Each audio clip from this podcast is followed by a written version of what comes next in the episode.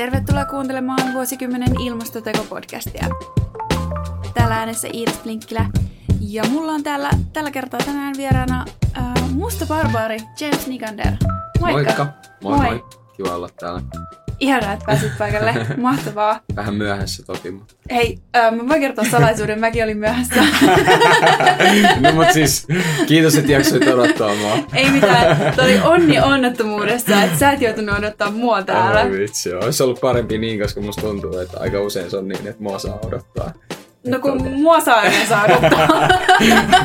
Ei okei, okay. väännetään kättä sitten näin. joo, joo, joo. Okei, okay, okay, me, me saatiin molemmat vähän niin kuin tässä semmoinen synnin päästä tänään. Niin, niin me saatiinkin. Hyvä alku. Nyt on tosi vapaa olla. Jep. hmm.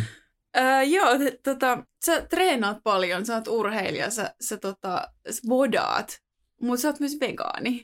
Joo, no nyt on tammikuun, tammikuussa nyt taas lähti tämä vegaanikausi päälle. Että, et, tota, sen voisi sanoa ehkä paremmin, että on ollut kasvisruokailija useamman vuoden, että en pysty ehkä täysin itteeni vegaaniksi ää, väittää, koska hunaja on ollut käytössä ja, ja sitten tota, jossain perhetapahtumissa niin sitä ei ihan hirveästi, hirveästi ala kyselee, että onko jossain leivoksissa käytetty jotain maitotuotteita tai kananmunaa. Niin, niin tota, mutta itse en, en, en, en siinä mielessä kuluta tai osta kaupoista. Että, että joo, treenattu on paljon näillä, näissä merkeissä, että mä käyn salilla about viisi kertaa viikossa ja sitten on siihen päälle myös painitreenit, eli brasilialais, brasilialaista jujitsua. Sitä tulee 3-4 kertaa viikkoon. Että melkein kymmenen kertaa viikkoa saa tehdä jotain tosi aktiivista ja, ja näin. Mutta kuitenkin voidaan sanoa, että et, et sä periaatteessa kyllä treenaat vegaanisti, koska tota,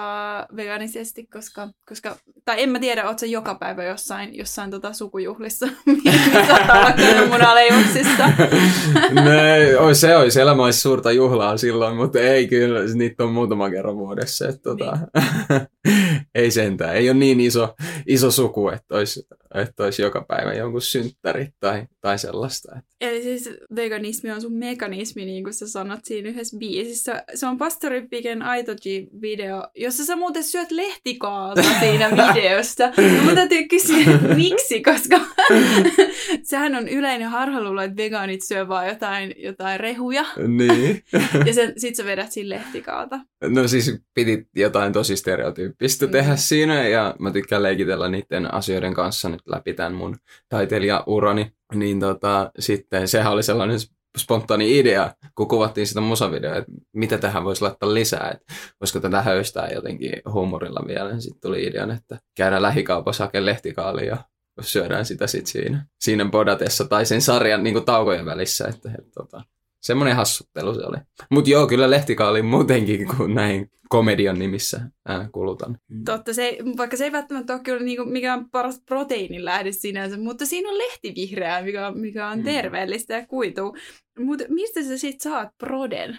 No sitähän mä saan aika paljolti. No mietitään nyt sitä, että miten mä aamupala, aamupalaksi syön ja se on kaurapuuroa. Ja jos, korjaa, jos mä oon väärässä tai, tai toivottavasti nyt on oikeassa. Mä muistan, että kaurapuurossa 100 grammassa on ainakin 10 tai 11 grammaa proteiinia about. Ja sitten siihen mä sekoitan aika paljolti maapähkinävoita ja sitten siinähän se proteiinimäärä nousee 100, 100 grammassa on, mitäs siinä olisi, olisiko siinä 30 joku päälle 30 grammaa, jos muistan oikein. Niin tota, se on aika runsas. Siihen vielä kun laittaa jotain siemeniä sun muuta, niin tota, kyllä se on aika proteiinirikas annos silloin. Ja tota, äh, mä syön valkokasveja tosi paljon, linssejä menee. Sitten tota, mä en tiedä mikä se oikein virallinen nimitys on, mutta äh, jotain Dalin tyyppistä, tyyppistä intialaisessa kusiinissa käytetään sitä tosi paljon, niin, niin se, on, se on suuressa kulutuksessa sekä kaikki äh, kikherneet, pavut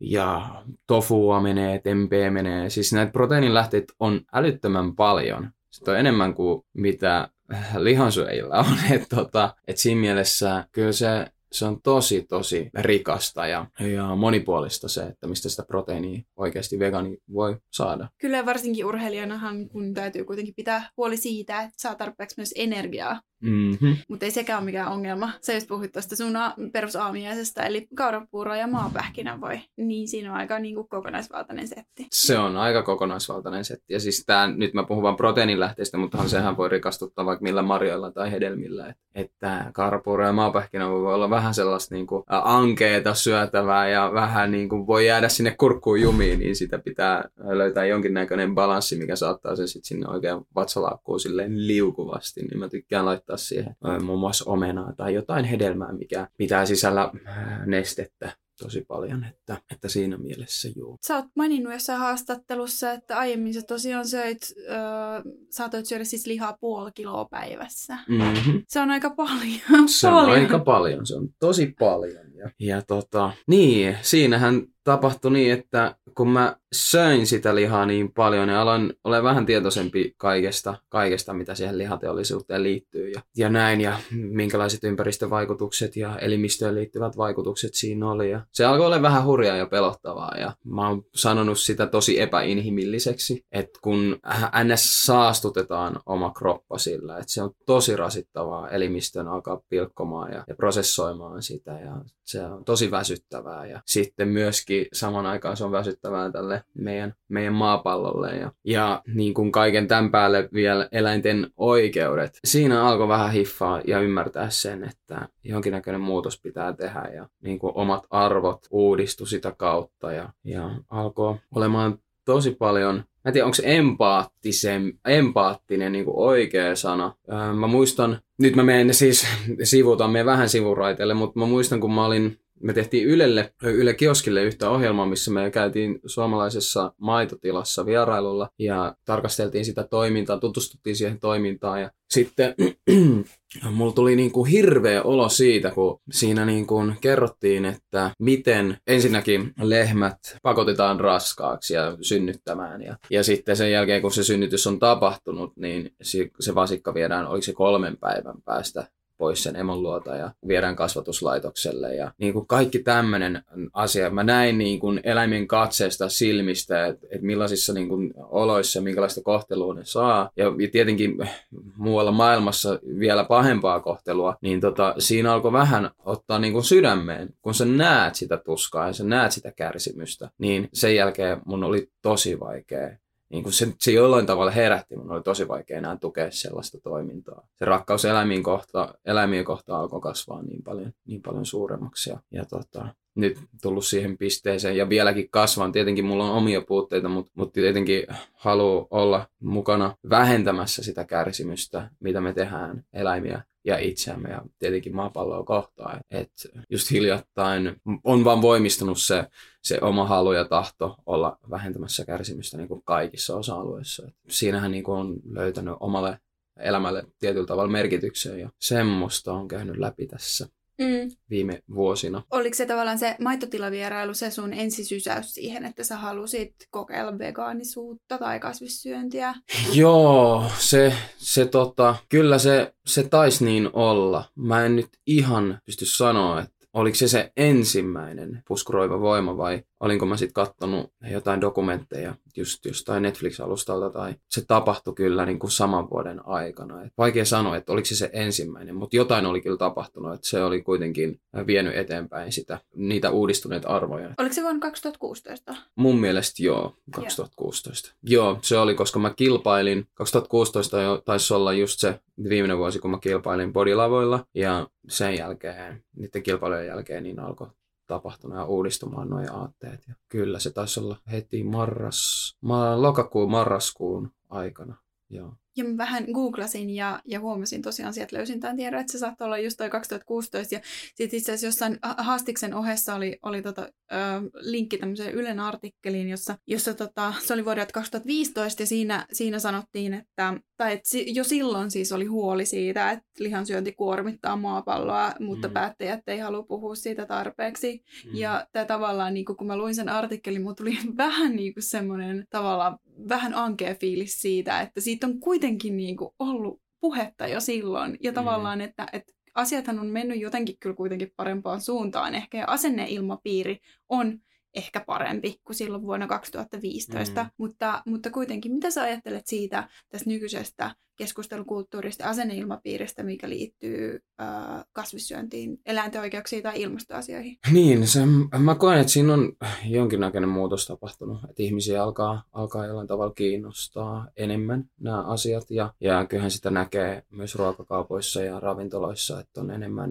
valinnanvaraa ja lisätty kaikenlaisia kasvisruoka-aterioita ja muita. Ja sitten tota, ja tietenkin ollaan, mitä niin kuin ohjelmiin tulee, kun puhutaan Netflixistä, Netflixistä tai muista, niin, niin siellä on tosi paljon mm, ohjelmia, tarvitaan paljon enemmän ohjelmia näihin aiheisiin liitty, liittyen. Ja, ja mitä sitten myöskin, ehkä siis tärkeintä tässä on se, että mitä on huomannut omassa kuplassa tai ympäristössä, kaveriporukassa ja piirissä, niin, niin sielläkin se asenne on alkanut muuttumaan, että ihmisiä alkaa oikeasti kiinnostamaan, ää, tai ne alkaa lisäämään enemmän kasvisruokaa painotteisia aterioita niiden arkeen. Ja, ja siis sehän on ihan huikea. Tietenkin muutos on hidasta, mutta mitä lähemmäs mennään sitä ihannetta, niin sehän on aina kotiin päin. Ja tietenkin puhutaan hitaasta muutoksesta, niin mä koen, että se on, niin, no se on kotiin päin. Mä koen, että se kuitenkin jollain tavalla, no se on alusta, aluksi ollut hidasta, mutta nyt se jollain tavalla niin kuin edistyy, edistyy enemmän ja enemmän. Se on vaan ollut ilo nähdä, että kun menee esimerkiksi ystävien joihinkin illanistujaisiin tai muihin, niin siellä on oikeasti kasvisruokapainotteinen teema tai ollaan, ollaan viety sitä asiaa eteenpäin. Niin se on, se on ollut tosi kiva ja ilo nähdä, että se tapahtuu. Mä haastattelin tuossa yksi päivä urheiluvalmentaja Juhani Pitkästä ja mä kysyin